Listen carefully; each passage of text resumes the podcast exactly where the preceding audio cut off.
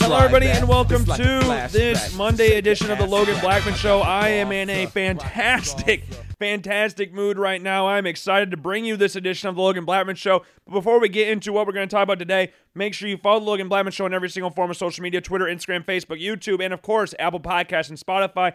You can find me on Twitter at Logan underscore Blackman. Instagram account's Blackman Logan. The show's Instagram account, Instagram account, sorry, is the Logan Blackman Show one. Personal account is Blackman Logan or Logan Black. Can't remember exactly. I don't for whatever reason I'm, I'm completely blanking on it. Facebook and YouTube, search Logan Blackman Show. Make sure you like and follow the Facebook page and subscribe to the YouTube channel. We're gonna try and post a little bit more on the YouTube channel. I know, I know we keep saying that. I know we keep saying that, but you know, these times of getting these videos done and edited is taking a lot more time than I was giving it original credit for. So we've been struggling to get that done, and we're trying to get back into the saddle a bit for a little bit in the in the podcast sphere as well. It's the second podcast we posted in two days. So remember we post on Saturday. We were posting an uh, episode on Saturday. If you haven't listened to that, I would recommend going into that one. And now we're posting one today, which is Monday, October 2nd, the first edition of the Logan Blackman Show in October. And good Lord, October has started off pretty well. I can't lie. I'm not gonna lie. I mean, it's it started off pretty well. There's a few negative aspects of what makes this Saturday good, but we're gonna go over what makes it, you know, the best part. If that made any sense, I apologize for that. But there were most of it was good. Long and short of it, most of it was good. A, a lot of what today, a lot of what October 1st has brought was good, but there's a bad thing that happened today that we are going to talk about a little later as well. But the main thing to focus on here the Buffalo Bills welcome to the Miami Dolphins back to earth, belting them 48 to 20 today. This is the same Dolphins team, remember? This is the same Dolphins team that beat the Denver Broncos 70 to 20 last week. This is the same Buffalo Bills team that was written off where we were talking about on Friday where Josh Allen is teetering on the, the realms of not being elite anymore. Not being an elite anymore. Josh Allen, you know that Josh Allen, that you know that very, very good quarterback for the Buffalo Bills? Just so we're clear, against the Miami Dolphins. We've talked about this before. I I really every time the Dolphins get brought up in regards to national discussions for how good of a team they actually are, can they actually displace the Bills as the best team in the division?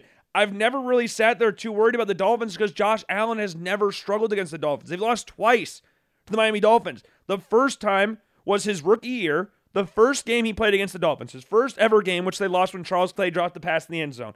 The second time they lost, they ran 90 plus offensive plays and got heat stroke on the sideline. So we've got two games that were relatively close. But most of the times Josh Allen has played the Miami Dolphins, they have absolutely trounced them. And this was another example of that. Another example of that. Josh Allen has now thrown for multiple touchdowns in 12 straight games against the Miami Dolphins, including playoffs, extending the longest streak by any QB against a single opponent in NFL history. That includes Tom Brady against the Buffalo Bills, which was an insane run that will probably never be seen again. Like it was insane. That that Bills versus Patriots rivalry back in the day was so depressing in so many different levels, and now we are reaching that with the Bills Dolphins series. Josh Allen has lost to the Dolphins two times in his career. Most of the times they have played when the Bills have won, they have dominated the Miami Dolphins. Dominated them. Last year, the Dolphins were close in those games. You look at the regular season game in Buffalo, you at the playoff game where the people are like, man, the Bills probably should have lost that game because Tua didn't even play. If Tua played, then well, who knows? Well, good thing is, we didn't know. We didn't need to know because we knew it would happen the next time the two teams met because now we're playing this game in Buffalo. And this is exactly what would have happened last year had the Bills played this game in Buffalo week four last year, or week three last year, sorry. Absolutely trounced them. In today's Buffalo Bills victory, Josh Allen became the second player in NFL history with 300 plus pass yards, four touchdown passes, one rushing touchdown, and a perfect passer rating in a single game. Aaron Rodgers also did this in week 7 in 2019 against the Las Vegas Raiders, or they were the Oakland Raiders at that point in time. Are we really having this discussion? I cannot wait for when this show comes out. I absolutely cannot wait for when this show comes out because this show will be coming out Monday morning. Monday morning, I am really, really excited to see everybody backtrack on what they said going into this week against the Miami Dolphins. We saw stuff from Fox Sports talking about can Tua displace Josh Allen and the Bills as the best team in the AFC East. No, they can freaking not. No, they can't. You scored 70 points against the Denver Broncos last week. You beat them by 50 points. When has this ever happened in NFL history? A team wins by 50 points one week and then loses by damn near 30 the week after. Lose by 28 points the week after. Win by 50, lose by 28. When has that ever happened? These last three weeks for the Buffalo Bills are some of the most dominant football they have played under Sean McDermott. The defense under Sean McDermott versus what it looked like under Leslie Frazier is completely different. They are so much better, so much more physical. They blitz at the right times, they attack at the right times. They are so much better with Sean McDermott calling the defensive plays than they ever were under Leslie Frazier. And I appreciate Leslie Frazier what he did in Buffalo, but the time came where they needed to make a change, and Sean McDermott is the guy to call these plays going forward. And it was kind of funny. The Dolphins head coach Mike McDaniel is their play caller. Sean McDermott, the head coach of the Buffalo Bills, is their defensive play caller. So you had head coaches going up against each other. And when people were talking about, oh, the Bills are done, Sean McDermott's on the hot seat, all that stuff, Sean McDermott reminded everybody who's him, and it's not him. It's not the Dolphins. The Dolphins' pronouns are they, them, because they will never be him. That's that's what we're looking at right here. That's exactly what we're looking like here. And I know it's week four, I understand it's week four, but you know how many negative things were said about the Buffalo Bills? Not just after the Jets game, but have been said even after they piss pounded the Raiders and piss pounded the Commanders. That stuff's never died because it was only the Raiders, it was only the Commanders. Like we we've completely lost sight of what was what this team is because of that Jets game. Because that I didn't hear anybody freak out when the Jet when the freaking Chiefs lost to the Detroit Lions week 1. Patrick Mahomes has never beaten Jared Goff before. Why does nobody talk about that? Like, I think that's something that we could, you know, talk about a tiny bit.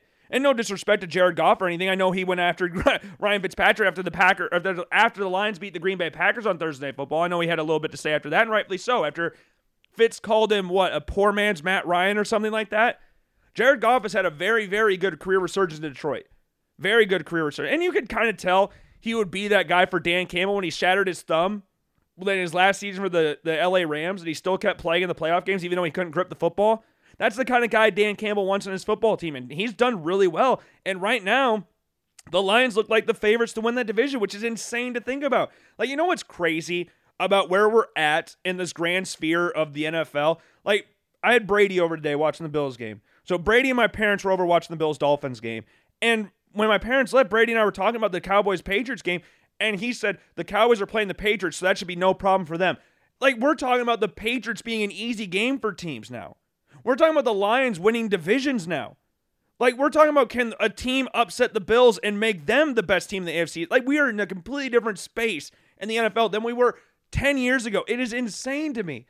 The Lions being a division challenger at any point, let alone 10 years ago, is insane. The Bills being the top dog in the AFC East at any point in time, like the, the when the Bills won the AFC East a few years ago for the first time, they had won an AFC East title. The you know you know who won an AFC East title more recently than the Bills did before they won that AFC that first AFC East title under Josh Allen? The Indianapolis Colts, who hadn't been in the division in years. The Bills had been on an insane non-winning division streak, and now they are considered the top dogs. Now we're talking about can the Dolphins upseat the Bills? Can Tua upseat Josh Allen? Like as we've said before, there is levels to this. You are being. I I would like to also preface that I think Tua is a very good quarterback. I think Tua is a very good quarterback. I've kind of changed my tone about Tua. I think he's a good quarterback. I still think the Dolphins playbook is relatively simple, or not simple, because it is, it is complicated with all the shifts they do. But in regards to eating up yards, like 90% of their plays are crossing routes. And they eat up a lot of yards after catch because they have the fastest freaking team in the NFL. You got Tyreek Hill, Jaylen Waddle, De'Von Achane, you got Raheem Mostert. Like you got all these insane uh, Ahmed on the bench as well. You've got an insane group of speedy wide receivers. So a lot of their plays are eat up a lot of yards after catch. So it's not all about what Tua's doing, but he's getting the ball to the right guys. There's a lot of motions, a lot of complicated movements in there. But to compare him to Josh Allen's just silly, isn't it? It just is. It just is. And that Jets game, like we talked about after the first game, or after the second game, sorry, against the Raiders, like you're only that that Jets game, the last two games people remember the Bills in was that game and the playoff game against the Bengals. Two really bad games from the Bills, and not only just the Bills, but Josh Allen in general. Like that Jets game, you could put 99% of the Bills' loss in that game on Josh Allen. As we talked about after the game, the Jets were religiously playing in 13 personnel. That's three tight ends and one running back. They were not throwing the football. They have no they had no faith in Zach Wilson to throw the football. But the Bills gave that away. The only way the Jets were winning that game is the Bills if the Bills gave it away. And four turnovers later, the Bills gave it away, and the Jets took full advantage and ended up winning in overtime. But these past three weeks for the Buffalo Bills, let's just read out their scores from these past three weeks. And again, I don't want to hear anything about just the Raiders, just the Commanders, it's just the Dolphins. Well, obviously, just not the Dolphins. They were the last remaining undefeated AFC team. So we can't say anything about that. But these last three games for the Bills 38 to 10 against the Raiders, 37 to 3 against the Commanders, 48 to 20 against a team that just dropped 70 points last week. Imagine dropping 20 or dropping 70 and then dropping 20 the following week, and not only that, losing by 28 points. Like, I'm all on my petty stuff right now. Josh Allen's touchdown celebration today was all petty. And we all know Josh Allen's one of the biggest trash talkers in the NFL, anyways. Like we all know this. It's well, it's well documented that Josh Allen loves himself some trash talk. But the Dolphins all had shirts with that emoji with the hand, like hmm, you, you know what I'm talking like hmm, where you got the little the the check mark on your chin. Josh Allen's touchdown celebration was that. All the Dolphins had those shirts on today or yesterday when they were going to Buffalo. Josh Allen's touchdown celebration was that. They absolutely routed this team. This is one of the best. Like we said this after the Raiders game. The Raiders game was one of the most the, the most complete game the Bills have played since Josh Allen has been there in regards to having a legit running game. And the Bills running game, James Cook didn't even have an insane game. He got his first touchdown of the season, which congratulations to James Cook on that. But they didn't really run the ball insanely. At least have a guy really carry the load. Like Latavius Murray had a 29 yard carry, but he had 32 yards as a team as a whole. He led the team in rushing with 32 yards. Like we're in a weird sphere right now for the Buffalo Bills where Josh Allen's not consistently leading the team in rushing. You have three backs that have elevated this offense to actually give you another element, which is just beautiful to see. James Cook only had 29 carries today, or 20, 29 carries. Good Lord, we're not David Montgomery here. 29 rushing yards. He only had 29 rushing yards, but he also had 48 yards receiving.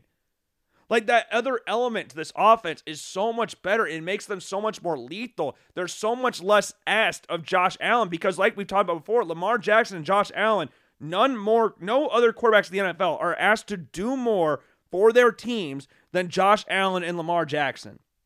And they're both playing really well up to this point in the season. And I got a little scared speaking of Lamar Jackson. I benched him in fantasy today because they were playing the Cleveland Browns. I started Anthony Richardson. Lamar Jackson had like 22 points at halftime. Anthony Richardson, I think, had six. And at the end of the day, Anthony Richardson ended up having more points than Lamar Jackson fantasy. So thumbs up for that one. Got scared for a little bit because I've been told how great the Browns defense was and how the Ravens had no offensive linemen. So I, and all all the running backs are hurt. So I was like, hey, I'm going to start Anthony Richardson this week, and I got scared for a little bit, but it ended up working out. Ended up working out. But still, the point still stands. Josh Allen, Lamar Jackson are asked to do more that, that's not saying they're the best quarterbacks in the NFL. I don't want to make it sound like that. Obviously, we know Patrick Mahomes is the best quarterback in the NFL. We know that. But in regards to what they need to do in order for their team to win these past few years, it was all on their shoulders. If they messed up, the team was done. It was over. Absolutely over. In regards to their passing ability, the running ability, all that different stuff, they were asked to do more than everybody else. And now Josh has actually got a running game. Now Lamar's actually got top receivers. Zay Flowers, Odell Beckham's out for a little bit, but drafting Zay Flowers is a great pick. Having Mark Andrews there. Now you're getting other pieces for these guys to lessen the burden on them, and they're both playing really, really well right now. Like Josh Allen had four passing touchdowns today. He had four incompletions, five total touchdowns, four incompletions. Like we're actually having a conversation about this guy not being elite anymore. We're actually having that. Where's the conversation around Joe Burrow? Why are we pussyfooting about Joe Burrow's calf injury? I didn't hear anybody bit, uh, giving Josh Allen a pass last year with his UCL sprain that he needed would have needed Tommy John. Brock Purdy had the same injury as Josh Allen last year. And we babied Brock Purdy back into that one. Why did we not baby Josh Allen into that one? Like Joe Joe Burrow had sucked ass this year. And that's putting it like they just got blasted by the freaking Titans today. The Tennessee Titans. Like let's, let, let, let me repeat that the Tennessee Titans. I'm sorry, no, uh, no I'm not even to say oh, no disrespect. I do not like the Titans. The Titans are ass. The Bengals scored three points against the Titans. You know how many people the Titans got rid of this offseason? And the fact their two wins this year are against the Chargers and the Bengals? How insane. That, that is not something I expected going into the season. And their two losses are to the Saints and Browns. If anything, I thought those two those games would flip around. I think the Chargers and Bengals will be two of their wins this year. The the Titans' last two games were 27 3. The only problem is they lost 27 3 to the Cleveland Browns the week before. Like, what is going on? Like, why are we babying Joe Burrow so much? And I like Joe Burrow a lot. But let's quit pretending like there's an e- we're, we're equals here. I understand he went to a Super Bowl. I appreciate that. I really do. I think Joe Burrow is awesome. I think Joe Burrow is unanimously the third best quarterback in the NFL. But quit babying him about his calf injury. It's a calf injury. I understand it's a big injury, but quit babying him about it. Seriously, I'm I'm getting tired of it. He lost to the Titans today. The Titans. Like, come on. he has been ass this year. And it's not like his calf, he got like an eight inch gash in his calf and he can't even walk anymore. I understand it's painful. I'm not discrediting the amount of pain he's in. But for other quarterbacks in the NFL, namely Josh Allen, we did not baby Josh Allen like this. Someone call out Joe Burrow for being complete ass. Why are we not talking about Joe Burrow not being elite anymore? Why was Josh Allen getting that when Josh Allen has won his last three games by 40 points? Like we've all, like the old saying goes, keep your praise as loud as your disrespect, because that was insane these past few weeks. And then the team that just dropped 70 that was going to take the crown away from the Buffalo Bills just got shouted by 28 points. Diggs had three touchdowns today. Where's the reports about Diggs hating his time in Buffalo now? Stephen A has had a rotter of a start of the season in regards to sources and takes because he was also the guy that said Josh Allen's not elite anymore. He's also the guy that said Stefon Diggs wants out of Buffalo. You you see Diggs today? You see him do the Stone Cold Steve Austin celebration after his first touchdown. You see him leading the fight song in the game against the Bills. You see him sprinting down the sideline after the defense got a turnover to high five everybody on the defense. Yeah, he hates his time in Buffalo.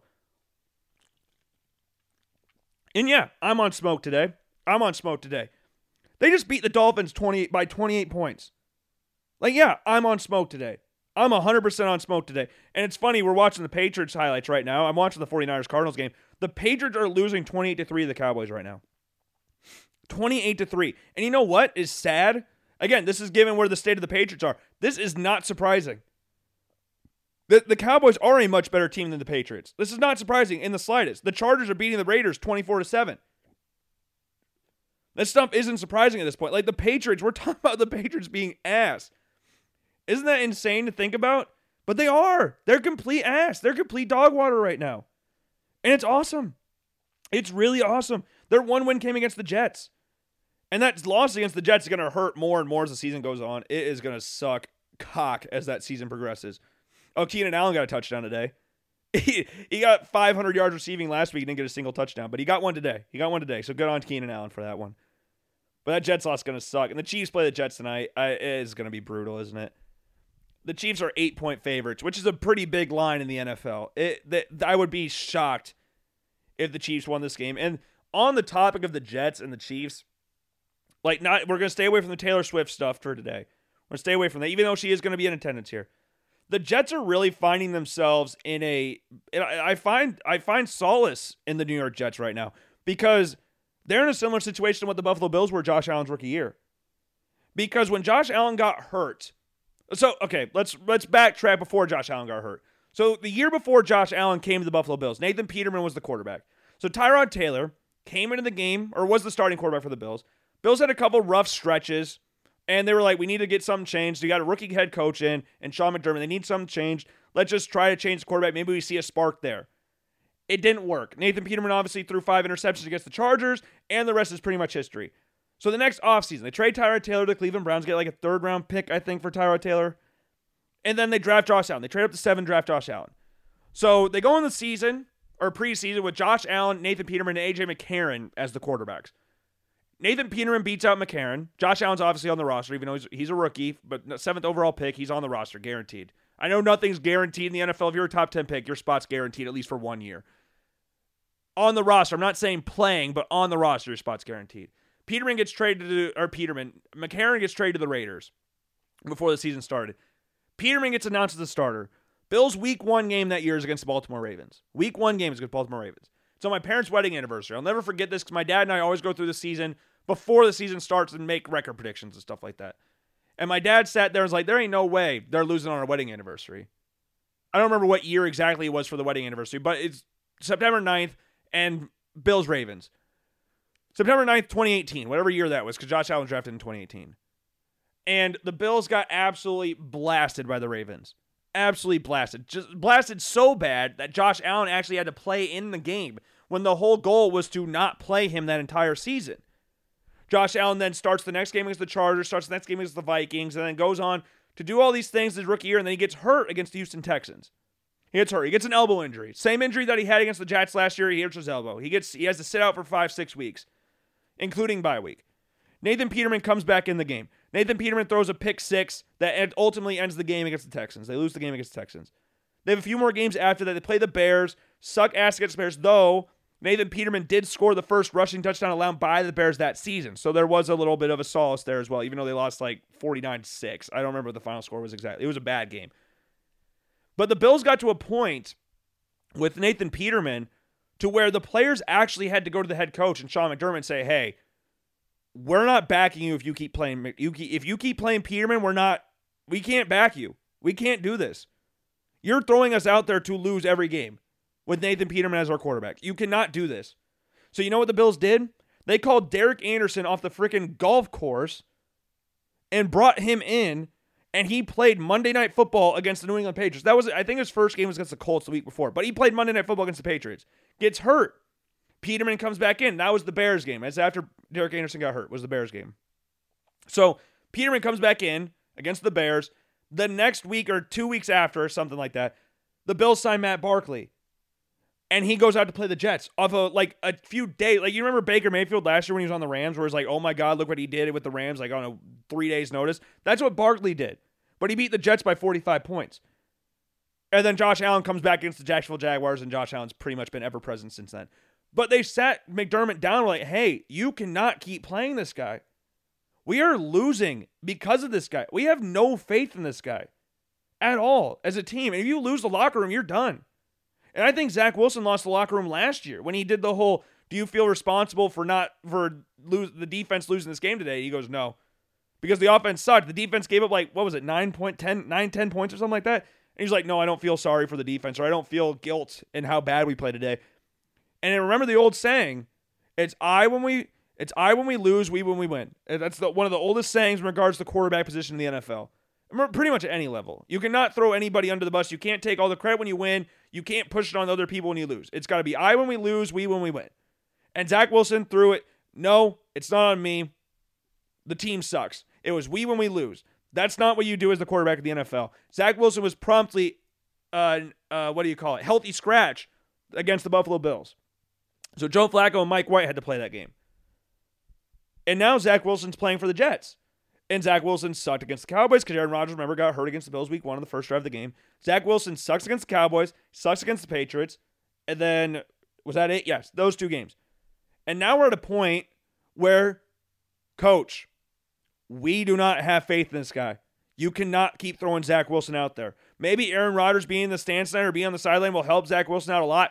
I don't know. But either way, Zach Wilson's not the guy. Zach Wilson is not the guy right now for the New York Jets. He's not. And to some people, he never was. To some people, he never was, even including Jets fans that thought that. But it's got you've got to move on. Aaron Rodgers' dream of playing for the Jets for a couple years, then Zach Wilson takes over. I think that dream is dead in the water. This team stink like that. Without Aaron Rodgers, this team like Nathaniel Hackett is only there because of Rodgers. Nathaniel Hackett is not a good play caller. It's a it's an Adam Gase situation where we got a guy who's famous for knowing this coach, like uh, Adam Gase. We got Josh McDaniels. Notice when they don't have Peyton Manning, Tom Brady, Aaron Rodgers, Nathaniel Hackett's case, they suck because they're not doing anything really. They're building relationships. Like Josh Allen's backups are only his friends, Kyle Allen and Matt Barkley. They just cut Matt Barkley a few weeks like before the season started, but the only reason they were on the team is because they're friends with Josh Allen. Kyle Allen did not have a good preseason. There's no reason the Bills should not have gone out and tried to get another backup. But yet, Kyle Allen's still there because he's friends with Josh Allen. Nathaniel Hackett is only with the Jets because they had a goal of getting Aaron Rodgers. That was the ultimate goal. He was only in Denver because they were trying to get Aaron Rodgers. And when it didn't work, guess what? We got Russell Wilson instead, who at the time was not really seen as that big of a downgrade from Aaron Rodgers, but was bad. It was actually very bad. And he's very bad this year too, but we'll get to the Bears and little Bears Broncos game in a little bit. But the Jets got to do something else.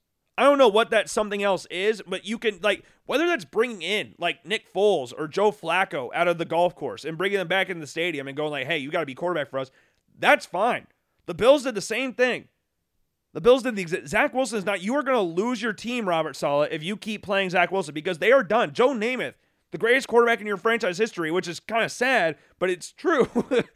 He's done with Zach Wilson.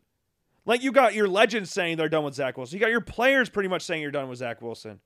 You got players screaming at each other on the sidelines. You got players yelling at coaches, all this different stuff. Like it is bad. And this is a team that was a dark horse Super Bowl contender with Aaron Rodgers at quarterback. They stink with Zach Wilson. I want Zach Wilson to do well. I want every player to do well in the NFL, unless you play for the Patriots. But that's the that's beside the point. They're going to lose this locker. You can't you can't keep doing this. There's many other options you could do here. Like Joe Flacco's been with this team before. Why not just bring Joe Flacco back? What's the worst that can happen if you bring Joe Flacco back? Nick Foles, if you bring him, I know they signed Trevor Siemian or something, but Trevor get again, has been with the organization before, has been with Robert Saleh, snapped his ankle with the Jets. Or was he there with Robert Saleh? Was that when Robert Saleh was there when when Trevor Siemian was there when he snapped his ankle Monday night or Thursday night football? Or is that when Adam Gase was still there? I can't remember exactly, but regardless, that's that's not important here. The matter is, I've seen this story before. I've seen this. And it sucks when you're going through it, but hey, when you're especially when your starter's hurt, like the Bills starter was hurt, Josh Allen was hurt, Aaron Rodgers, their Jet star is hurt, so now you're forced to go with this guy a guy that you know is bad, but you got no other options at this point. And the coach keeps going, we're going to bat the guy. And I appreciate the coach going, hey, we're going to stick by this guy rather than bashing him in the media. That's I like that. But behind closed doors, you got to be starting to make moves. And maybe that is what they're doing with Trevor Siemian coming in, but tonight's not going to be any easier.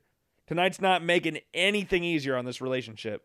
Now, you play the Broncos next week, so maybe that, you know, writes the ship up, and then you play the Eagles. You're not beating the Eagles. There's no chance in hell you're doing that. So I don't care if they almost lost the Commanders today. You're not beating the Eagles. So you got to figure it out this week. And maybe if you want to go with someone else, maybe the Broncos game could be the right the ship game. If he sucks against the Broncos, then yeah, we're done. Because the Broncos stink.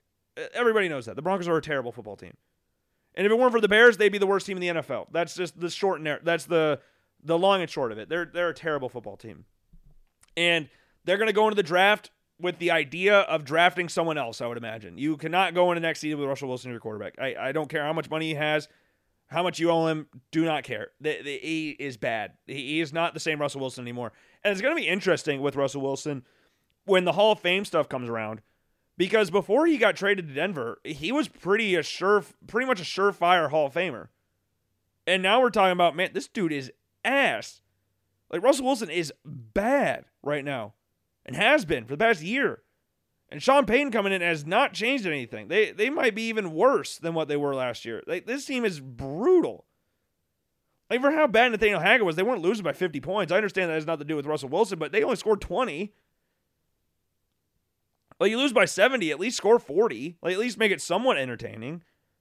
Like, oh, they tried. No, they didn't try. They sucked ass all around. And then today, we had the Broncos and Bears.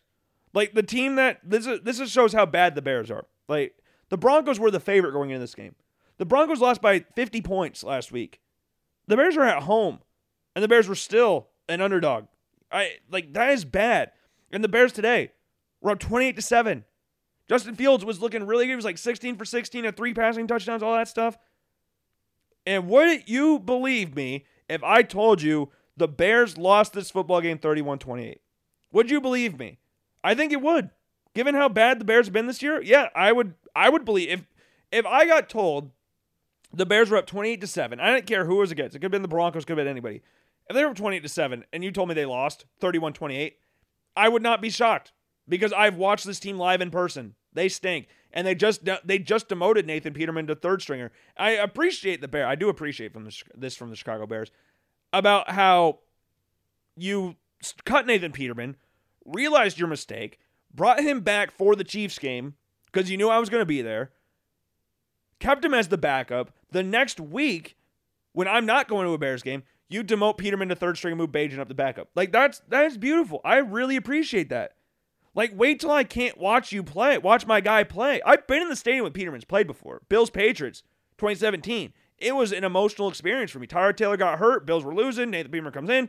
I watched Nathan Peterman and Tom Brady play in the same field the same day. That is insane. I'm truly blessed.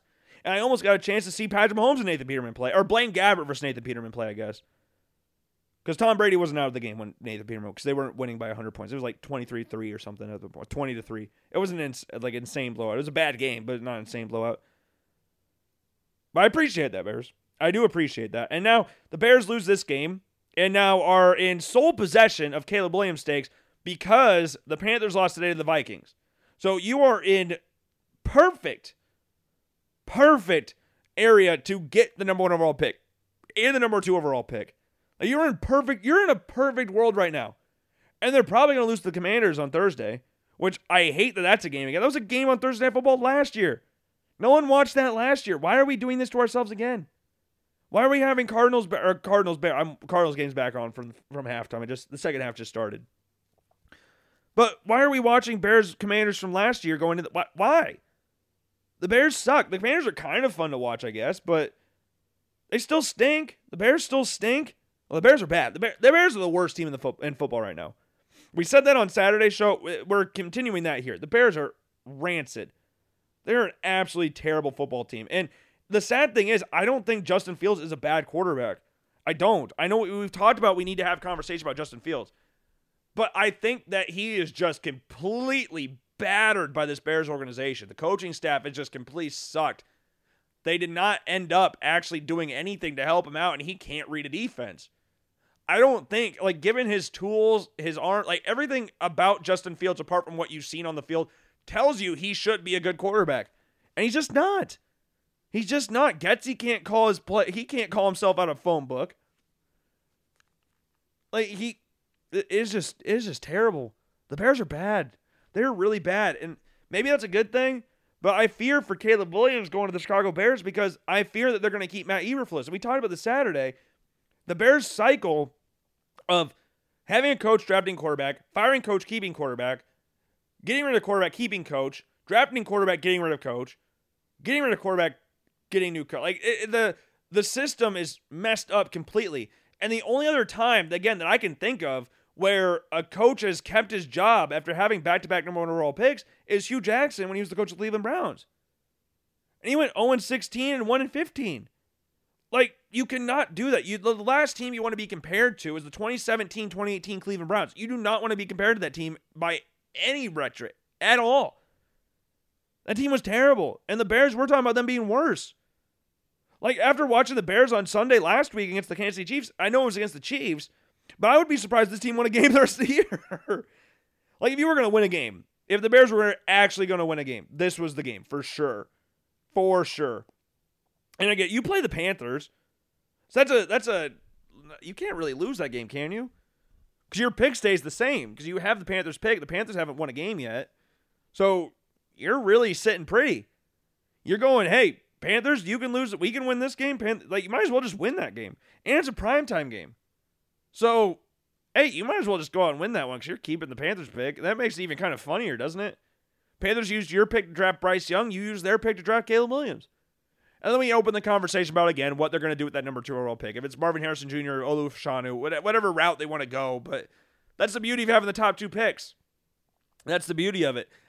I, I can't think of any other time where we've had a team have the top two picks. And it's kind of funny. The teams that people, the team that people were expecting to have the top two picks was the Arizona Cardinals. Because the Cardinals were perceived by most, including myself, to be the worst team in football. And they're losing 21 to 10 against the Niners. Christian McCaffrey's just having a day and a half right now. But they were considered to be the worst team in football. And the second worst team in football, considered by a lot of people, was the Houston Texans. And guess what? The Arizona Cardinals beat the Dallas Cowboys of all teams last week, and the Houston Texans just routed the Steelers. Like, that is insane. That is absolutely insane. And CJ Stroud looks awesome. CJ Stroud looks really, really good. He was the, there's something that popped up that he's the first quarterback in NFL history to have 900 plus yards passing in his first three games or first four games and not throwing an interception. Like, that is crazy. CJ Stroud's playing really, really, really well. And I thought it was funny. Brevin Jordan, a tight end for the Houston Texans, he said the best thing that happened to us was beating the Indianapolis Colts last year because Seven's our guy. Well, here's the thing. You can agree or disagree with that take. I don't care. But you were draft you could have drafted CJ Stroud at one too. You having the second overall pick didn't guarantee you see because the Panthers could have taken CJ Stroud. They could have easily done that. But the Texans, I don't think they would have taken CJ Stroud if they had the number one overall pick. I think they were taking Bryce. I think Bryce Young was just going to be the number one overall pick, regardless of who he went to. I saw a graphic, speaking of Bryce Young, where he's the most accurate quarterback when there's zero people open. like the receivers can't separate at all. Like they drafted, uh, crap, Jonathan Mingo. I completely blanked on his name from Ole Miss in the second round. He was considered a project piece. And yeah, he's kind of been a project piece this year, and you've got a 50 year old Adam Thielen as the number one wide receiver right now. There's kind of a reason the Vikings got rid of Adam Thielen last year, let him walk in free agency, I guess, because he can't separate. He can't really do anything at this point in time. And I don't want to make it sound like CJ Stroud's got all these gifted weapons around him, but his weapons right now are better than that of Bryce Young. Like if you look, if you look at objectively here, and I like CJ Stroud, I I have gone on the show defended CJ Stroud so many freaking times. I had a whole show dedicated to defending CJ Stroud. So I don't want to make this sound like I'm against CJ Stroud. I am definitely not. We like we're a pro CJ Stroud show here.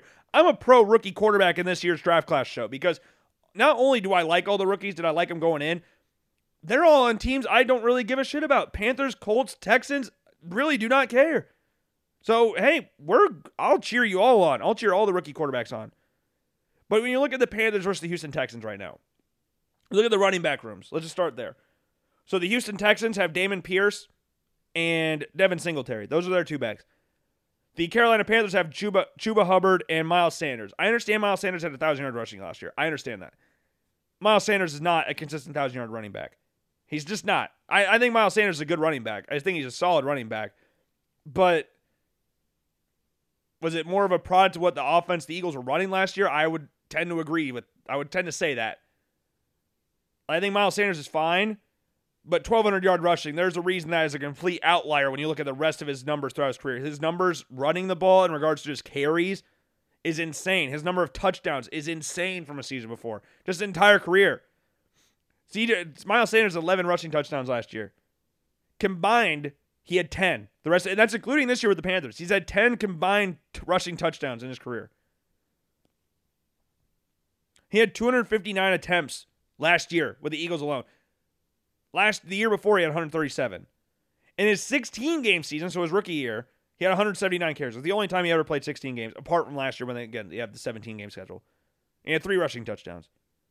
So I think Miles Sanders is a fine running back, but would you would that's that's the debate here. Is Chuba Hubbard better than Devin Singletary? If you're looking at backups, no. Devin Singletary is better objectively than Chuba Hubbard. I was Bills. I'm a Bills fan.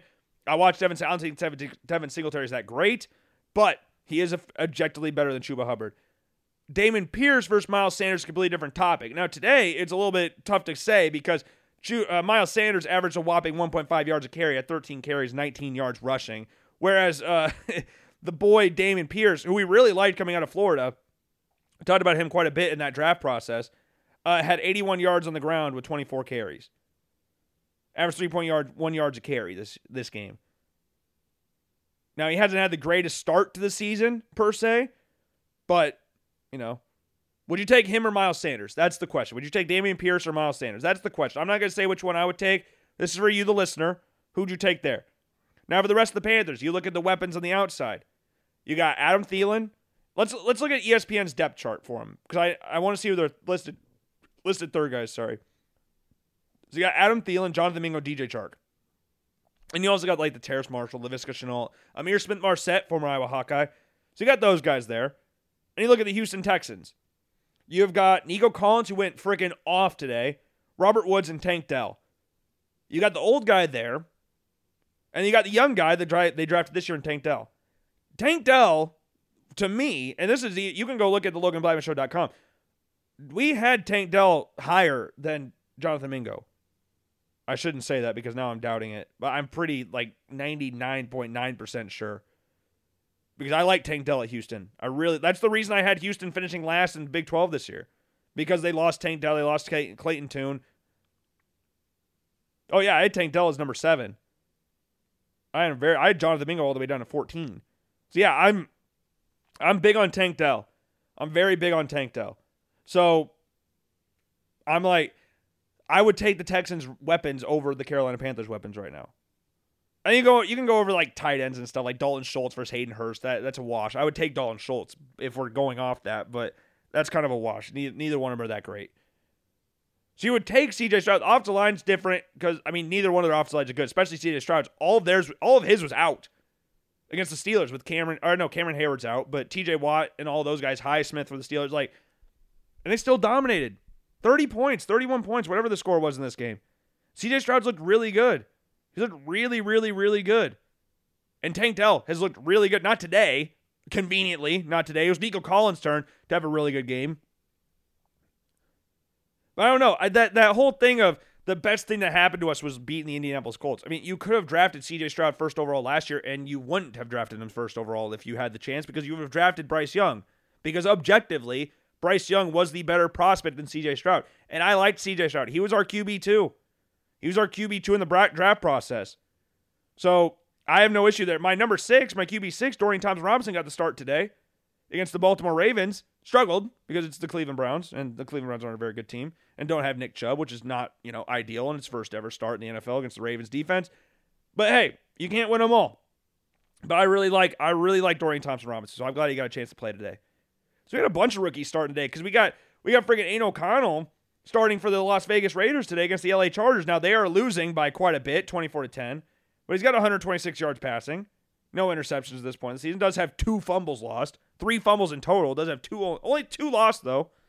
But hey, Josh Jacobs has over negative one two yards rushing in this game. He has 35, averaging 2.9 yards a carry.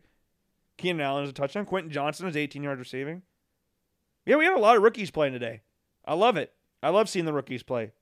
Like you got Aidan O'Connell starting for the Raiders. You got Dorian Thompson Robinson starting for the Browns. You got C.J. Stroud, Anthony Richardson back from concussion protocol.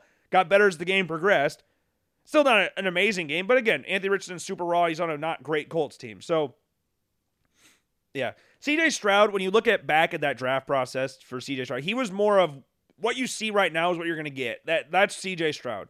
There's not a lot of further development from CJ Very good core. I mean, he's a two-time Heisman finalist. You you're act like that's a negative thing or something, but two-time Heisman finalist. He had the least. He has the out of Bryce Young and Anthony Richardson, just out of those three, he had objectively the lowest ceiling. He could very well be the best, but you look at what Anthony Richardson and Bryce Young could do with the ball in their hands in the running game. That's where you start to look a little bit further. So that's why ultimately Bryce Young went. I know he's smaller by quite a bit, but hey, and I, I've said if I had the number one pick, I would probably take an Anthony Richardson. At least I think I did, because of the the traits you grow into. But you have to have the right coaching system. If you feel like you have the right coaching system in place with the right players around him, then yeah, take the rawest guy there. If you feel like you can develop him to be a, this absolute monster, which I like Shane Steichen a lot, so I'm really excited to see what he can do with Anthony Richardson. I love where all these rookies went. Bryce Young's going to have a little rough time this year because the O line's bad. He's got no real weapons. Like I just saw today, they're looking to add another wide receiver. So we'll see what they go in that direction. But yeah, I'm, I'm excited to see all these rookie quarterbacks play. It's been really fun. And Dorian Thompson Robinson, he had a really good preseason. Really good preseason. Pierre Strong from South Dakota State, he led the Browns in rushing today. But DTR, three interceptions, not great. So, you know, can't win them all. Can't win them all. Lamar Jackson looked really good again. Didn't need to do a whole lot, I guess, but looked good. Look at Zay Flowers, my number one. I had I had Zay Flowers and Jack Smith-Njigba 1A and 1B. I had Zay Flowers at 1A, though. Zay Flowers had a, he's had a really good rookie season. Jack Smith-Njigba plays tomorrow night against the Giants, so we'll see about that. But rookie quarterbacks are always fun. They're always really fun because you could get like the ultimate peak, and you never know what they're actually going to end up being. You never know. So this could be the peak for everybody, or it could be the lowest part of their careers. They could be supernova after that. Who knows? But started Anthony Richardson today, and it worked out. But for CJ Stroud, is he the favorite to win Rookie of the Year? Is he the is he the odds-on favorite right now? Because what the Houston Texans are doing right now, like they just piss pounded the Steelers. They piss pounded the Jaguars last week. Peter King of the Jaguars going 14 and 3 or 13 and 4. And they lost the Texans. And the Jaguars barely beat the the Falcons today. I mean, barely beat. They beat them pretty handily, 23 to 7, but didn't play great in the second half at all. We're up 17 nothing at halftime. I, that was the Toy Story game, which was hilarious to watch. I watched I watched the entire first half of that game on the Toy Story broadcast, switched over to the real one. But I like I like the Toy Story one a little bit more than Nickelodeon one because it's actually different.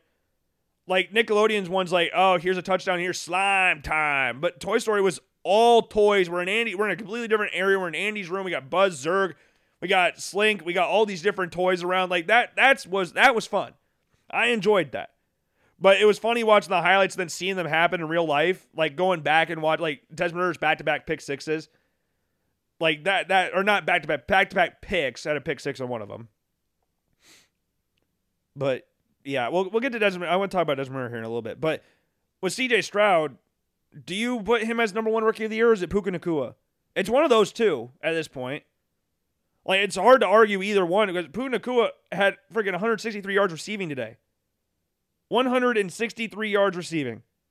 He went freaking off today. He's gone off the entire freaking season.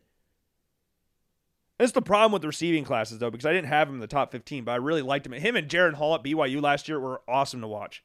Very fun to watch. To be honest, though, I didn't think this was possible. I didn't think we would see him go nine receptions for 163 yards in a game, averaging 18.1 yards a reception. And he's done that consistently. Apart from the Bengals game, he has done that relatively consistently up to this point in the year, which is insane. Absolutely insane. Obviously, the production will go down a little bit once Cooper Kupp comes back. For, but for now, this is beautiful. I'm all for it. And Kyren Williams, who I really liked coming out of Notre Dame, like he's having a great year. Like 103 yards, two touchdowns today. I started both of them in one of my fantasy leagues today. It's beautiful, absolutely beautiful. And then that's where we. So, it's it's between those two at this point. Unless I'm completely forgetting about somebody, it's between those two, right? Between Puka Nacua and C.J. Stroud. I would give the edge to Nacua right now, but you know we'll have to see how that progresses because of the fact that Cooper Kupp will come back, and that will ultimately hurt his numbers because Cooper Kupp's one of the best receivers in the NFL when fully healthy. But who knows when he's going to come back? Lord knows. I, I have no idea when he's going to come back. I don't think any other quarterbacks for rookie of the year are up there. I don't think any running backs are at this point, unless I'm. Uh, Bijan. I completely forgot about Bijan. And Bijan had 100 yards rushing today. So it's between those three. It's between those three. I, I completely forgot about Bijan. Could be Jahmyr Gibbs, but if the Lions would use him. Jahmyr Gibbs, I saw this today. Jahmyr Gibbs has 39 carries on the year. David Montgomery had 32 on Thursday. That is ridiculous. That's absolutely insane. And I'm starting to this. I, I already I bitched about the Lions enough on Saturday's show. I don't want to do that. I hate the people on Twitter like, man, don't people realize? Don't the Lions coaches realize that nobody has David Montgomery starting in fantasy? They have Jahmyr Gibbs starting. Play Jahmyr. That we're not going down that route. I'm just bitching just to bitch. I I don't really care what the Lions. The Lions are different. They're their own team, so I, it doesn't bother me in regards to it hurts because I'm losing in fantasy because of it, but you know, we move. But another team that is pissing me off in regards to fantasy, and it hurts even more because I have both of them in the same league. That's the Atlanta Falcons. We're talking about Desmond Ridder. We're talking about Bijan Robinson. I don't have Bijan Robinson. I have Kyle Pitts. You remember the fourth overall pick in the 2021 NFL draft? Remember that guy? The most talented tight end in, in college football history, NFL draft history. Remember that guy? Yeah, you remember him? Yeah, they don't know how to freaking use him. And I don't know what this obsession is with keeping Desmond Ridder. Desmond Ridder is not good. I, I have made I have come to that conclusion at this point. He's not. You know how many times I have watched him overthrow Drake London and Kyle Pitts? Remember two top ten picks. You have three weapons on your offense that are top ten picks. Bijan Robinson was drafted this year. Drake London was the year before. Kyle Pitts was the year before that. You have three top ten skill position picks on your roster and you only use one of them. And I understand Arthur Smith's a running first guy. I know he's a run first coach. Came from Tennessee. I don't expect him to know how to develop offensive weapons outside of running back because he came from Tennessee. They have done an ass hat job at developing wide receivers. Their best receiver only started getting really, really good when he went to Philadelphia. He was really good in Tennessee. Don't get me wrong. I liked AJ Brown a lot in Tennessee, but he got really, really good when he went to Philly. But they can't. I don't know what it is. I don't know what it is. And Desmond Ridder's just not it. He's just not it. Back the back to back picks were bad today, and he's consistently doing that this year. And if like you look at the rest of their division, the Bucs are there, the Saints stink, the Panthers stink. So your only competition is the Bucs. This is a year for the Falcons to actually win the division. And this is a quarterback draft class that is deep enough to where you could get somebody later in the first round and be content with that. And you get a really good guy in the process of that. And there's some good quarterbacks available. Very good. And you've obviously got the two top guys that will go top two picks or top five, somewhere in the top five when Drake Maye and Caleb Williams. Especially when you look at the top five right now. You got the you got the Bears with the first two picks. This is current right now. You have the Bears at one and two, Vikings three, Broncos four, and Bengals five. So if the Vikings don't go quarterback, the, Vi- the I refuse to believe the Vikings will not get better than what they are right now. I I, I have a really hard time convincing myself the Vikings are going to be ass the rest of the year. And maybe getting that first win under the belt, granted it was against the Panthers, don't matter. Is you need to get you need to get you had a 99 yard pick six in that game as well. The Broncos stink. The Broncos are bad. So we're looking at probably if we are playing the guessing game right now, we're looking at probably Caleb Williams to the Bears and Drake Maye to the Broncos. That's that's what we're looking at. So for Atlanta, you're probably going to be picking. Let's say hypothetically win the division. You're not going to win a playoff game, so you're going to be at pick 18, somewhere around there, 18, 19, somewhere around there. You could get one of the other top guys in the draft class. Shedeur Sanders could be picked right there. He really could. I he could go sooner than that. I, I don't want to make it sound like he's guaranteed to go that far down in the draft. He could go sooner than that. I'm just saying that you could get a guy like that later in the draft or even in the second round. There's some good quarterbacks in this class this year. You could wait till the second round and get a guy like I don't I don't know. You could go a little bit different directions there. Like if Michael Penix's injury history and age scares some people, maybe he slips the second round and go somewhere there. Bo Nix, Cameron Ward, like go down that direction. I don't know.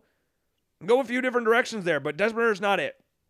He's not it. And the more and more I watch college football this year, the more and more I'm like, yeah, there you got to go in a quarterback direction. You got to get a quarterback. You've been consistently drafting offensive weapons these past years, but you've failed to address the quarterback position. Now we're going to actually have conversations about Taylor Heinicke starting for the Atlanta Falcons, which is not fun. They play the Commanders on the 15th. So if the Falcons lose the Texans, which the way the Texans have been playing the past couple weeks looks pretty likely when you look at how the Falcons have been playing when they've been outscored by their opponents 43 to 13, then yeah, we could look at a, a possibility where if they lose the Texans, that we're seeing Taylor Heinicke play against the, the Washington Commanders. That's what we're looking at right now. But these quarterbacks for college football, they're just ridiculous right now. That USC Colorado game was awesome. And it went it almost went how we thought it would go. It almost went almost exactly how we thought it would go. USC dominant in the first half. What did we what game did we compare it to? You remember what game we compared the Colorado USC game to last on Saturday? We compared it to the Washington versus Cal game the week before. When you look at the Washington Cal game, what was the score at halftime in game? You're supposed to tell me because I can't remember because I'm trying to pull it up right now. the score at halftime in that game was 35 to 13. That was the score at halftime, or 45 13, sorry. Right? Hold on, hold on, hold on, hold on. Hold on. Yeah, four, 45 12. I can't do math. I'm sorry. 45 12 at halftime. The score ended up being 59 32. That's what we thought would happen. That was around what we thought would be the case in this game. I think we said the final score would be 56 to 35. I think that was the score prediction we had for the USC Colorado game because neither team wants to play defense. And Colorado this season has proven that they are a much better second half team than they are in the first half by a wide margin. We're discounting the Oregon game. That's going to be the anomaly, obviously. But they get better. Like the Nebraska game, they did not play great in the first half. The Colorado State game, they did not play great in the first half. And as the game progressed, they got more into their game and they started playing really, really well and made it closer and win games. The game against USC, similar thing. And you have a very good quarterback matchup in Caleb Caleb Williams versus Shedeur Sanders. And it's just fun to watch. It's just really fun college football. And I don't want to see like, oh, Colorado's man, this team stink. They, they scored 41 points in USC. And USC, again, we knew this was possible because USC does not know how to play defense. They are against playing defense. Crimes against defense were committed on Saturday, really. and somehow both quarterbacks threw interceptions. So it's that, that's what makes it kind of funny. But Caleb Williams, man, I don't know what more he needs to do to secure the Heisman. I especially with how Michael Penix in Washington didn't play as good or anywhere near as good as what I thought they would play against Arizona on Saturday. Caleb Williams got one hand on the Heisman Trophy already, in my opinion. And we kind of said that before the season started because there's gonna be there's gonna need to be some like supernova performances from other players in college football for me to definitively say Caleb Williams is not the best overall player in college football. He's already the best player in the draft. We know that. We know he's going first overall to whoever has it. It looks like the Bears at this point. But Caleb Williams, six touchdowns today, 403 passing yards. Had a bad interception, was really late on a throw, but still, Caleb Williams, guaranteed first overall pick. And I like Shedeur Sanders a lot. I, we talked about this on Saturday when we went over like Skip Bayless and I was it Michael Irvin's quotes about him, about Shedeur Sanders. I don't know if I would not say I'd take him over Caleb Williams, but I think Shedeur Sanders is a very, very good quarterback. He ran the ball really well in this game as well. Like I thought he looked really good. Given the circumstances, it was a similar situation. Not not as similar, but you look at the Oregon game. They got absolutely blasted. They got beat up that entire game. Shedeur Sanders did not have a bad game against Colorado. Or against Oregon, sorry. He just didn't. And that's saying something given the fact you lost 42 to 6. And Oregon, again, to their credit, did call off the dogs a lot when the second half started. Like, they just took everybody off. They took the leashes on, they took the choke collars on. They were like, hey, get back. We're done here. We did our job. We're done. But he didn't turn the ball over. He completed a decently high percent of his passes. Now, granted, a lot of them are short passes because he needed to get the ball because he was getting sacked right as he snapped the ball. But hey, this was a great game. Great, great, great, great, great game. And the score at halftime in this one was 34 to 14. Similarly what we were expecting when we first talked about this game on Saturday. Or talked about on Friday, but post the show on Saturday. You know what I mean? But yeah, Caleb Williams is number one overall pick. And Omarion Miller for Colorado, freshman, that dude's going to be a problem. That dude looks really, really good. Xavier Weaver got pretty much shut out this game. He had 29 yards receiving. He's Colorado's best receiver, minus Travis Hunter. But he only had 29 yards receiving. Omarion Miller, 28 yards a catch. now, I do not understand at all Colorado's drive at the end of the game to run the ball, but hey, whatever, I guess. But Taj Washington, 117 yards receiving. Brenden Rice, Colorado transfer, Jerry Rice's kid, 81 yards receiving in this game as well. It was a good overall game. Fun game, extremely fun game to watch. Caleb Williams, just different. He's a different animal. And it's funny, like, when you look at, like, going towards the draft, like, the thing that always, I always say this there is no such thing as a, what are they, what is the, um, what is the phrase they always use? Unbustable is not the right word, but like a guy that has zero bust potential. Like people talk about, like, this guy you can't miss. This MFer can't miss. No, he don't miss. No, he is good. Yeah, he we we're not doing that. There any player can bust. Any player. No one is safe from that. No one is safe. There's no such thing as a bust proof player. There's zero chance there's a bust because a lot of it can go down to situation. If you're in a, if Trevor Lawrence was in with Urban Meyer for two years, Trevor Lawrence might be playing for another team or be a backup on the Jaguars. Because if he was that bad under Urban Meyer in the year two, then yeah, we would be talking about a completely different version of Trevor Lawrence. And he hasn't played great this year by any means, but comparatively to the rest of his draft class, he's by far the best one. It's like with Caleb Williams. I remember like a few years ago, like with Iowa, like Spencer Petras took Zach Wilson's scholarship going to Iowa. Like the last scholarship Iowa had, they were offering either Petras or Zach Wilson, the guy we talked about earlier that we kind of blasted earlier. But he was really good at BYU. And Zach Wilson at BYU ended up being become, the second overall pick, obviously getting drafted by the Jets and all that, yada, yada, yada. Zach Wilson would have not been anywhere like that at Iowa. He wouldn't have been. Like, when you get in this situation that bad, when you look at how bad this offense is at Iowa, having a guy like Zach Wilson who's that creative in college, forget about what you've seen in the NFL, go back to his college days having that at Iowa just wouldn't have it wouldn't have happened. It wouldn't have happened. He would have been bad there. We wouldn't even be talking about Zach Wilson. Maybe the Jets would be free of that. Maybe the Jets draft a complete. Maybe they go in Zach Wilson or Justin Fields' direction. And we're talking about a completely different version of the NFL right now. Maybe that's the case. What happens right now if Zach Wilson ends up going to Iowa? Because Petras sucked at Iowa. We we all know this. We know this. Petras was very bad at Iowa, and the offense is very very bad. And the offense is probably only going to get worse with Cade McNamara being out for the year. That's not confirmed or anything. I'm, I'm going to go with the allegedly route. But McNamara looks done. Cade McNamara absolutely looks done. His knee popped on the one yard line against Michigan State on Saturday. He looks his season looks done, and that's sad because I like Cade McNamara, but he's he looks done. He looks really done. But I don't know. It, it that game last night, Iowa versus Michigan State, was not enjoyable by any stretch of the imagination. Like Iowa was winning the game. Iowa won the game. Then you have the made field goal to make it 26 to what 13 20, what was the final score? I'm forgetting I'm 26 19. I'm completely blanking on the final score for whatever reason. Hold up. 26 16. So they win by 6 they win by 10. The line was 10 and a half. So not only did Iowa not cover in this game, Iowa also scored above 25 points a game. I know it only puts them one up on the 25 points a game mark. It's still 25 points a game. And you know how sad it is when like that's a talking point in the national broadcast every single time Iowa plays. Every single time Iowa plays, we hear about, man, did you hear about the contract clause that Brian Ferentz signed where he has to score 25 points a game? You know how laughable that is? You know how insane that is? That that is a thing. Brian Ferentz was the worst offensive coordinator in the country last year. Last year. And yet still kept his job and then had he's been the worst offensive coordinator in the country for like two years now. We're not even just sticking to last year. He was bad the year before that too. And now we're sitting here a year later, like you want Iowa to win, but you cannot score over 25 points. You can't.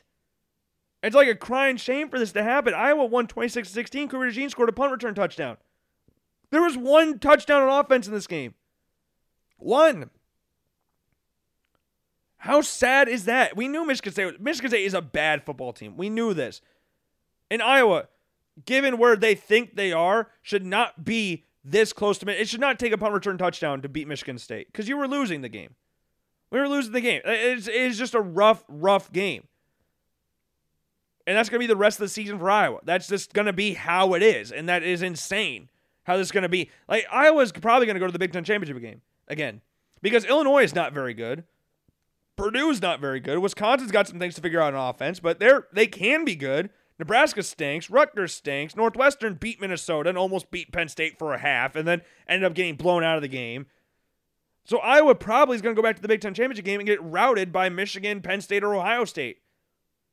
That's the reality in which we live in. And there's going to be some people, and I again we talked about this the other day about how I haven't heard it as much this year, but there's going to be some people like, hey, we got to a Big Ten championship with this offense, no need to change it now. Like Iowa's offense going into the game was 131 out of 133 in total offense. 131 out of 133. That is bad. And Iowa actually, ironically, just dropped down. So they are now the second worst offense in college football, just above Sam Houston State. They uh, they have amassed 1,204 yards total offense this year. The team they are behind, Eastern Michigan, has amassed 1,301 yards. So they are 97 yards behind the next closest team in yards per game or total yards. They are 20 yards a game behind Eastern Michigan in total yard, like average per game. Like this is just this is brutal. It's like it, it is laughable at this point. This is insanely laughable. Like Iowa State, who has a bad offense in their own right. Granted, they scored 20 points against Oklahoma on the road. They were keeping up with them for a while, and then Oklahoma just became too much toward the end of the game. But Iowa State's averaging, they're not much higher than Iowa in the rankings for offensive rankings. But Iowa State averages almost 320 yards total offense. They average 317 yards total offense. They almost average 80 yards a game more than Iowa. They have 300 plus more yards of total offense than Iowa does just in total. Christian McCaffrey scored again. Was that eight touchdowns in the game for Christian McCaffrey? Or he's counting them on his fingers. That's one of my favorite celebrations, like the counting them out slowly. That might be my favorite celebration. You're like one, two, three, and he just hit a little chip shot as well. Like man, uh, it's just it's just laughable at this point, isn't it? It just is, and there's nothing they can do about it. Like the receivers can't catch anything, so and that's because they don't get used. I mean, we talked about this again. The receivers, they just found out they had receivers on like Thursday. They didn't even know they had receivers. They, yeah, that would be probably a good idea. You know, we haven't actually really thought about that using wide receivers. Uh, uh, anything as for anything more than just extra blockers downfield. Now, when the running game works, that's fine. But when the running game is non-existent, then it don't really work the same. And when you have a quarterback at Deacon Hill that has zero touch, Deacon Hill, I, I love watching that dude play because for those of you who don't know, Ryan Venna was a quarterback for the Iowa Barnstormers. Go look up Ryan Venna. That is what Deacon Hill reminds me of. Deacon Hill's a bigger version of Ryan Venna, where a guy that just does not look like he should be playing quarterback at any level, let alone D1 college. Deacon Hill has a freaking howitzer for an arm. He could throw the absolute skin off the football. Like, he could zip that ball in there. He don't know what touch is to save his freaking life at all. And to go from McNamara, who has negative arm strength in regards to zip on the ball, to go to from that Deacon Hill, then yeah, that's a little bit of an adjustment for these wide receivers. The throw power, the zip, the accelerator, everything about the football is completely different from Matt McNamara to Deacon Hill. Like you could not get a more yin and yang quarterback situation than you have right now. But with Matt McNamara potentially being out for the rest of the season, you're gonna have to get used to it. You're gonna have to get 100% used to Deacon Hill zipping that ball in there, and it's gonna be interesting to see how it works out. I mean, Iowa went from an insanely strong armed quarterback last year, Petras, to McNamara, and now they're going back to the insanely strong armed quarterback in Deacon Hill. I almost keep saying Deacon Jones, but he's not the defensive lineman from the LA Rams. It's De- Deacon Hill. Big, big, big, big, big guy. He, he fits the name Deacon. He fits the name. If you have a dude named Deacon, like King Dunlap, if your name's King, you could not be this scrawny little guy. King Dunlap's like 6'8, 350 pounds. Like that's if you're named King, that's what you have to be. If you're named Deacon, you had to be at least 260 pounds. That, that is the bare minimum for how big you have, how small you can be. It's 260. I would not have expected he was from Santa Barbara, California, though. That that does surprise me. He just struck me as a big old Midwest farmer kid. I Santa Barbara, California was not where I was expecting to see him from. I just clicked on his ESPN profile. That was not that is not where I was expecting it. But he got Erick All involved, tight end. That's the only person he really threw to until he hit Devontae Vines a couple times, Diante Vines a couple times. One of them hitting him in the freaking chest. Pretty much in the chest, I should say. In the arms. This offense reeks. It is bad. It is laughable at this point. And every time I watch Iowa, it's kind of gotten bad now. And again, as like a fan watching this, you're like you want you never want your team to lose. You never want to cheer for your team to lose. And I'm not actively cheering for Iowa to lose. But if Iowa were to lose, I want them to get zero points. If you're gonna lose, lose all the way. Lose hard as hell. Like that. That's the way to go out. Go out not swing it at all. Just do the old like samurai thing, cut your stomach open and just die. Like that's what you need to do. No Black Knight from Monty Python where you cut off all your arms and legs and just keep fighting like, oh, we'll call it a draw. Don't do like that. Don't lose 40 to 41 or something like that. Lose 41 to nothing. That's how you need to lose. And if you're gonna win games, lose like win like 17 to 3. Win like that. That that's how Iowa needs to win games the rest of the year. Because not only do you win games, you're also getting closer to Brian Ferentz being gone. There is a meter on Twitter going over Brian Ferentz's total number of points to reach this season, average 25 points a game. There is an active meter on Twitter. It is laughable that he is still here. And it's only because his last name is Ferentz. That's the only reason he's still here. This is like John Lickliter all over again. John and Todd Lickliter. There ain't no reason John Lickliter should ever have been playing D1 basketball. There's no reason John Lickliter should have been playing NAIA basketball, and yet he was playing consistently for Iowa. That's a Brian Ferentz situation that we've got going on here. It's sad.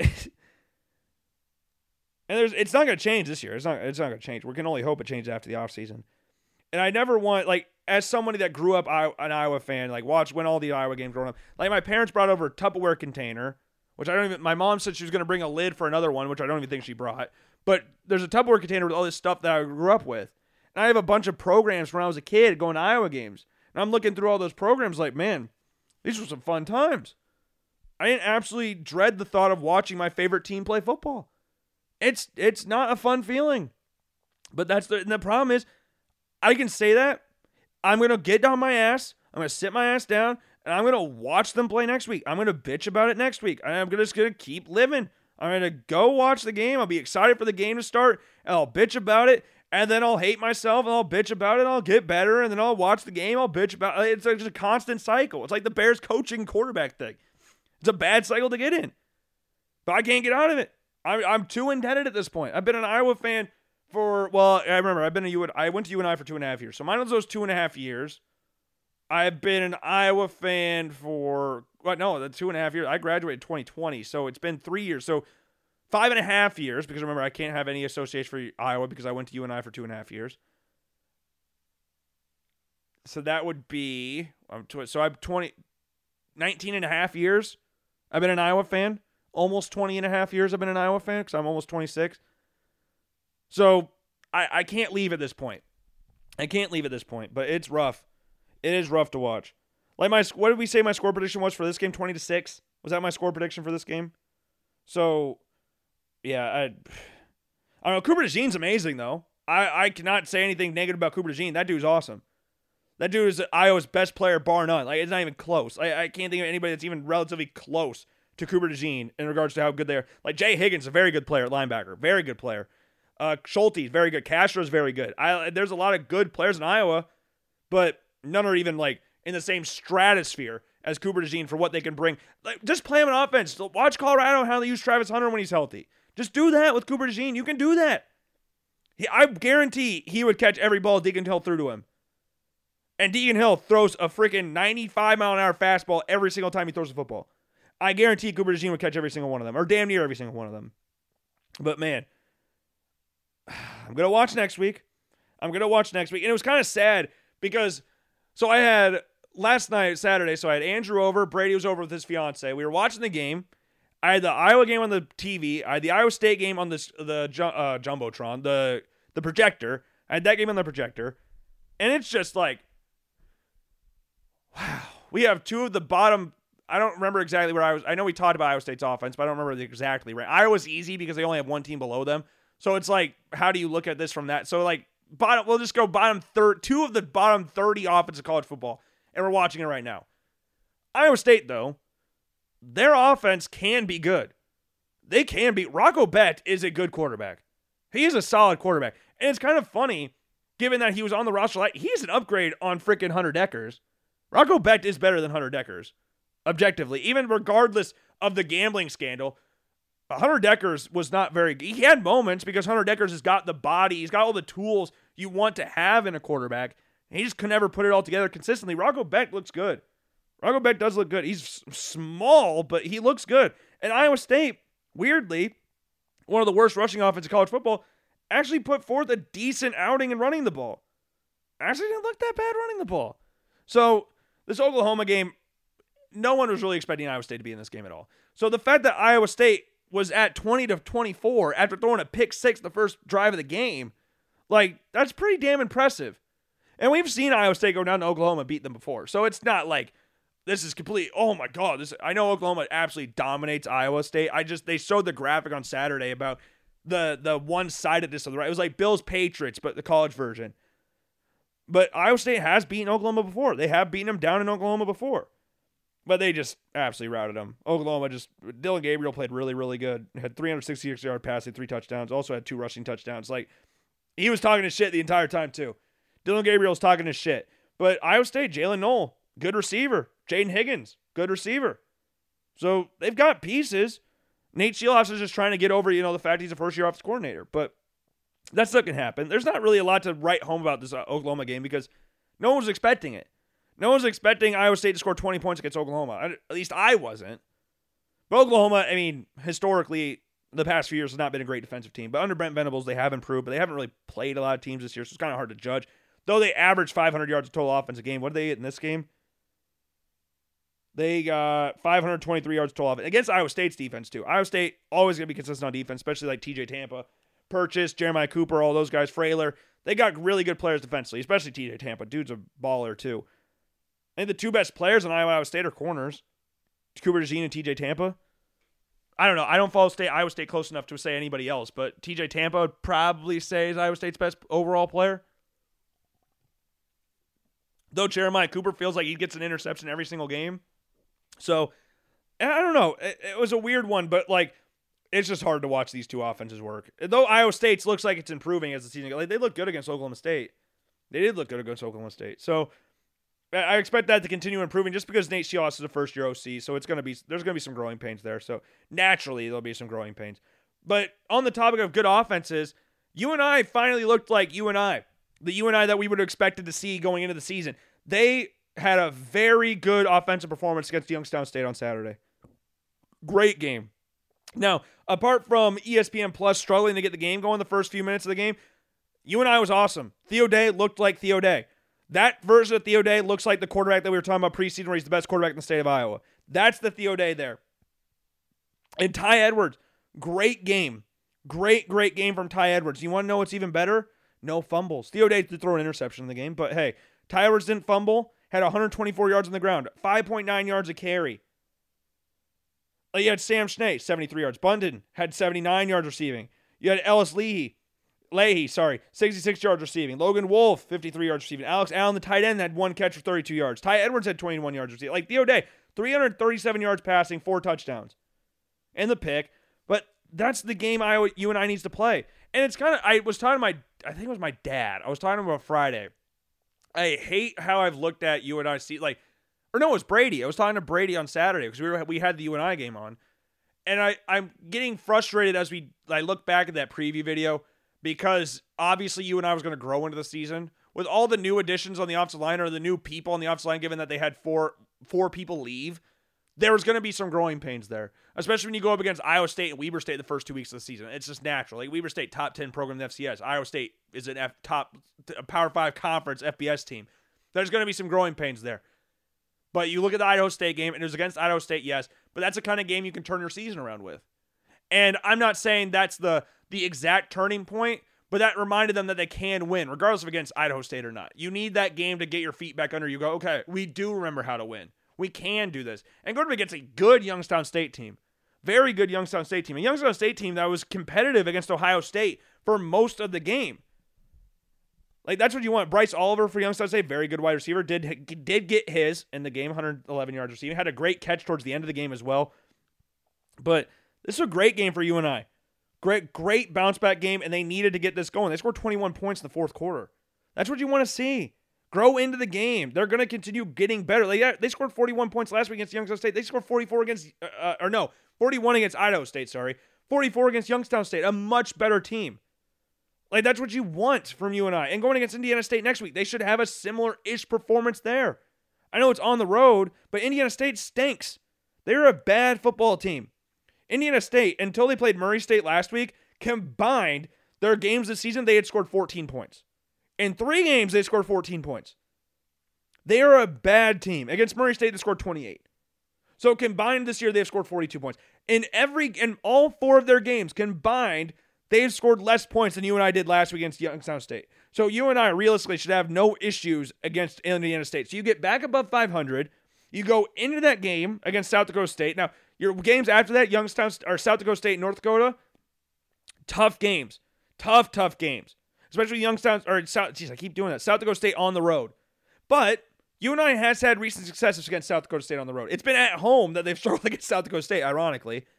And that North Dakota State game on, at home. North Dakota State lost on Saturday to South Dakota, which is crazy that, that I mean, South Dakota's been on the up recently for for FCS. They were consi- like they're not a consistently good team. They're a consistently average team. I, I, I was compare them to somebody, they'd be like, they'd be like Kansas State. That's what they kind of remind me of. That's that's what I would say they they look like. Where until like the game where last year where they went to the conference championship game, Kansas State's consistently like seven and five, eight and four, like somewhere around there, six and six, like six and six and eight and five, it's eight and four. That's it's usually South Dakota in recent years. But beating North Dakota at North Dakota, that's pretty impressive. UNI doesn't play South Dakota this year, but I went on a recruiting trip to South Dakota. I think I've told this on the store on the show before. But it was a camp that I got invited to because the fact I was good at another camp down at uh where was it? Where the Chiefs do training camp. I always get the Griffons, whatever school it is. Did well at that camp. Got invited to South Dakota's recruiting trip, and this is the only camp I've ever been to was with fully padded. Went to the camp, toured the campus and all that stuff, toured the stadium, which the uh, Dakota Dome's actually pretty cool. It's nothing to look at at the outside, just a brick wall. It's less, I, it's, it is worse to look at from the outside than the Unidome is. And the Unidome ain't nothing to look at in its own right. But inside, it's really cool. Inside, it's really, really cool. I would say it's cooler inside than the, uh, the Unidome because the Unidome's got these yellow, red, and blue seats, which is pisses me off. But I digress. We went to the banquet hall to have our little meal, and they were playing their highlights from the season before. Like South Dakota, South Dakota just moved up from D two, like right before I went to right before I went to William Penn's, like two years before that. So 2013, I would imagine, is where they went to where they started going to FCS. And it was funny. They played their highlight tape, and it went game by game for everything that took place. It was all like huddle film, so it wasn't like anything hype, like different camera angles, all that. It was just like the back angle for huddle. And South Dakota, South Dakota, their first game they played Oregon. You know, typical FCS team, like Go to go get your payday, get blasted, and then do all that stuff. And then the next week, though, you know, you want to get your feet back under you. You get blasted by a team you should get blasted against an Oregon. You go back home, but I was not expecting William Penn to be the team that they were playing. I did not expect that. So it made it even funnier because my dad went to William Penn. So uh, we were watching this. I was like, that's William Penn. Is that the same William Penn? There's no way that's that's NAIA school. NAIA William Penn's playing an FCS D1 program. So I had to look it up. Like, and this is a Missouri Valley Football Conference D1 program, FCS D1 program. This ain't like Grandview playing Drake. Like, this ain't like that. This is top level FC. This is the biggest conference in the FCS. Granted, South Dakota was not a very good team at that time. Like they were winning two games a year because they were just adjusting to being an FCS school. So they look. I looked it up. I was like, wow, that's that's actually William Penn. So it was funny going when I went to William Penn. People that were on that team talk about that game, and it was just it's just really funny to hear about. But congrats to the Yotes on winning that game. And it's it, the Missouri Valley's got some funny names like the Coyotes. It's not Coyotes. It's not Coyotes, it's the Yotes. Coyotes. The North Dakota State Bison. It's not the Bison, it's the Bison. So you had the Bison versus the Yotes, but some people say the Coyotes versus the Bison. And that's wrong. You get you get punched in the face in North Dakota or South Dakota if you say that. Say it in the wrong area, you get punched in the face. You might get stabbed. I don't know. That's just rumors I've heard. I'm not confirming or denying anything, but yeah, we had a good week for the big schools in the state of Iowa for the most part. I mean, I I say good week. I I don't want to make it sound like oh yeah, Iowa State lost is a good week. No, for Iowa State, the fact they put 20 points in Oklahoma, that's impressive enough. They were they weren't losing by four points at one point after shipping a pick six the first drive of the game. Like that is impressive for a team whose offense has been not very good. Like you scored three points against Ohio or seven points against Ohio. Granted, it could have been more, but we're not to talk about that. We're not to talk about that one. We know what could we know what happened there. But scoring 20 against Oklahoma is not an easy task, especially at night in Norman. Like I would say that's a good week. And Iowa, Iowa's performance was worse than Iowa State's, and they won. One offensive touchdown for both combined, both teams. That is crazy. So Cooper Jean move over to offense. But there's some other fun games. It's like the we already talked about the Colorado USC game. Kansas Texas was fun for a little bit, and then it wasn't because Texas woke up. It was similar to that of the Wyoming game last week. It was fun for a little bit, and then Texas woke up, and then it wasn't fun anymore. Michigan versus Nebraska, not fun. Michigan just routed them from the start. They got an interception the first drive of the game, and yeah, it was just out of hand after that. Uh, Georgia escaped Auburn. Did not really see that one coming. There were 14 point favorites. I thought Georgia would cover that fairly easy, but you know, win the game 27 to 20. Tough game though. Tough, tough game. Penn State was struggling against Northwestern. We talked about that one earlier. Ended up winning 41 13. Ended up being a blowout, but it was tied 10 10 at halftime. And then Penn State just, you know, outscored Northwestern 31 to 3 at halftime. So in the second half, sorry. So yeah, that kind of makes it easy. Washington, we talked about them 31 to 24. Not as not anywhere near what I was expecting from them, especially getting Jalen McMillan back. I guess I didn't even see if Jalen McMillan did he register a catch in that game. He did not. We had Odunze, you got Ja'Lynn Polk. But yeah, getting Jalen McMillan back is going to be big for them. And they play Oregon in two weeks. We're to have an interesting battle for like ESPN College Game Day and Big Noon Kickoff from Fox. We got Notre Dame, USC, and Washington, Oregon. So we got some interesting battles there for college football. The Pac-12 is just ridiculous. There. Oregon, they struggled against Stanford early, but ended up winning 42-6. Notre Dame beat Duke 21-14. Bama ended up beating Mississippi State 40 to 17. Jalen Milroe two touchdowns on the ground in that game. Ole Miss versus LSU in a crazy ass game. Ole Miss won 55 to 49. South Carolina lost to Tennessee 41 to 20. Spencer Rattler said some BS after the game about Super Bowl and all that stuff. I, I, I don't know. I hate when people go down that road. It's, stupid. Kentucky routed Florida 33-14. Missouri beat Vanderbilt 38 to 21 and Fresno State beat Nevada 27 to 9. We didn't talk about some of the other games going on in the NFL though this past weekend or what's going on today, I guess. Uh, we had the Jaguars, the Falcons 23-7. We had the Bears losing to the Broncos 31 to 28. Ravens beat the Browns 28 to 3. Bengals Titans 27 to 3 there. Rams beat the Colts in overtime 29 to 23. Bucs beat the Saints 26 to 9. Eagles beat the Commanders 34 to 31. Vikings beat the Panthers 21 to 13 after Kirk Cousins 99-yard pick 6.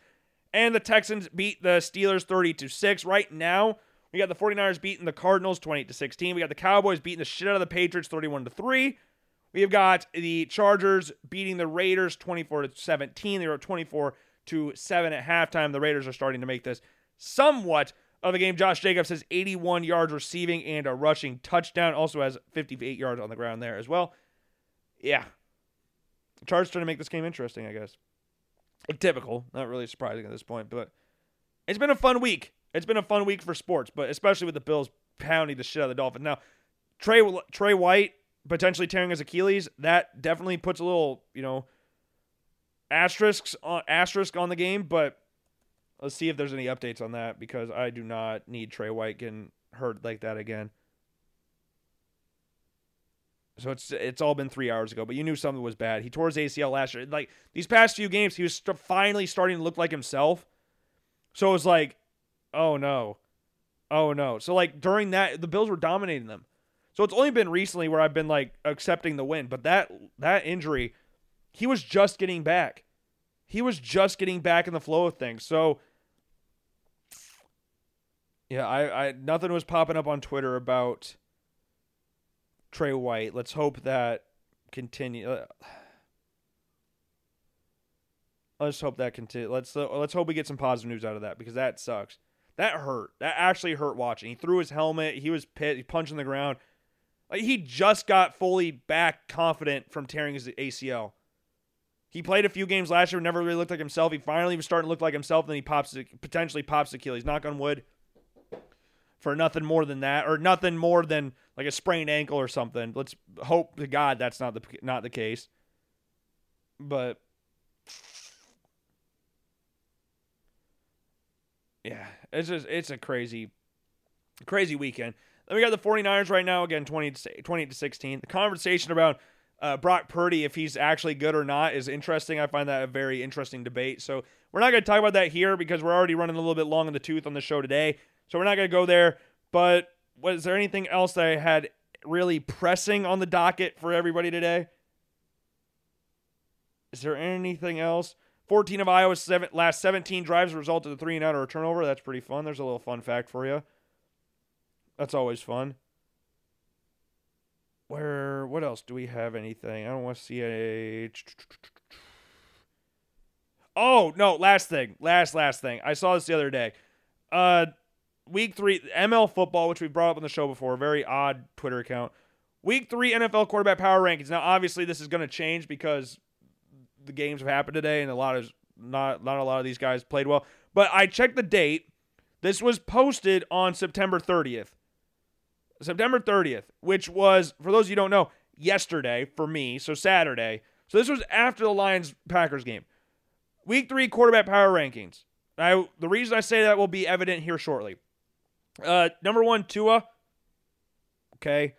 Two, Patrick Mahomes. I don't care what age it is. Patrick Mahomes is the best quarterback in the NFL. I don't I don't care at this point. I as much as I hate the good back shoulder throw from Purdy. Good catch by Brandon Aiyuk there as well. Uh, number three, or number two, sorry, Patrick Mahomes. I don't know if we said that already. Number three, Jordan Love. Jordan Love, who posted the lowest QBR of the season against the Detroit Lions. This was after the Lions game.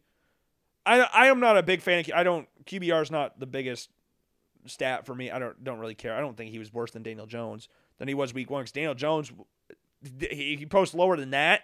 I have a hard time believing that. But number three, anyways, is ridiculous. Him putting him top 16 is ridiculous. But we move. Uh, Justin Herbert four, Mac Jones five. So we've got a top five that includes Jordan Love and Mac Jones. That is insane. Kirk Cousins number six, Brock Purdy seven, C.J. Stroud with three eye looking eye emojis at eight, Josh Allen nine, cool. 10 Jared Goff, 11 Jalen Hurts, 12 Lamar Jackson, 13 Dak Prescott, 14 Matthew Stafford, 15 Geno Smith. So that that can't be. There's no way this guy actually believes this or girl. I don't know. There's no way they actually believe that. That is one of the worst lists. It's it's a lit. It's one of the lists of all time. That's one of my favorites. Say like it's one of the yeah. It's definitely one of the movies of all time. Because it's not. It's it's just a list. There ain't no. I do not want to discuss this further. I think you know where the ridiculous parts of this list are. No one believes that. Not even the biggest Packers fan believes Jordan Love's a top three quarterback in the NFL. With the only two quarterbacks above him being Tua and Patrick Mahomes. No one thinks that. No one in their right mind thinks that. So, with that being said, I think we're going to end it there. I think, oh, Sleeper fo- Fantasy Football app, they put Travis Kelce's picture. They changed his picture to Taylor Swift. So, yeah. With that being said, that's where we're going to end the show today. Hope you enjoyed. If you did not, I sincerely apologize. Try to be better next time. Hope Trey White has nothing more than a sprained ankle. We probe and pray for that to be better. And hopefully he's back and healthy in at least two weeks' time against the Giants. So we'll wait and see on that. But with that being said, I've been Logan Blackman. I hope you enjoyed. If not, I apologize. Make sure to follow all the different social media accounts we brought up before. Make sure to follow the Apple Podcast Spotify account. Leave a rating of five stars and leave a description down below why you feel the way you do. I will see you guys all later. Peace.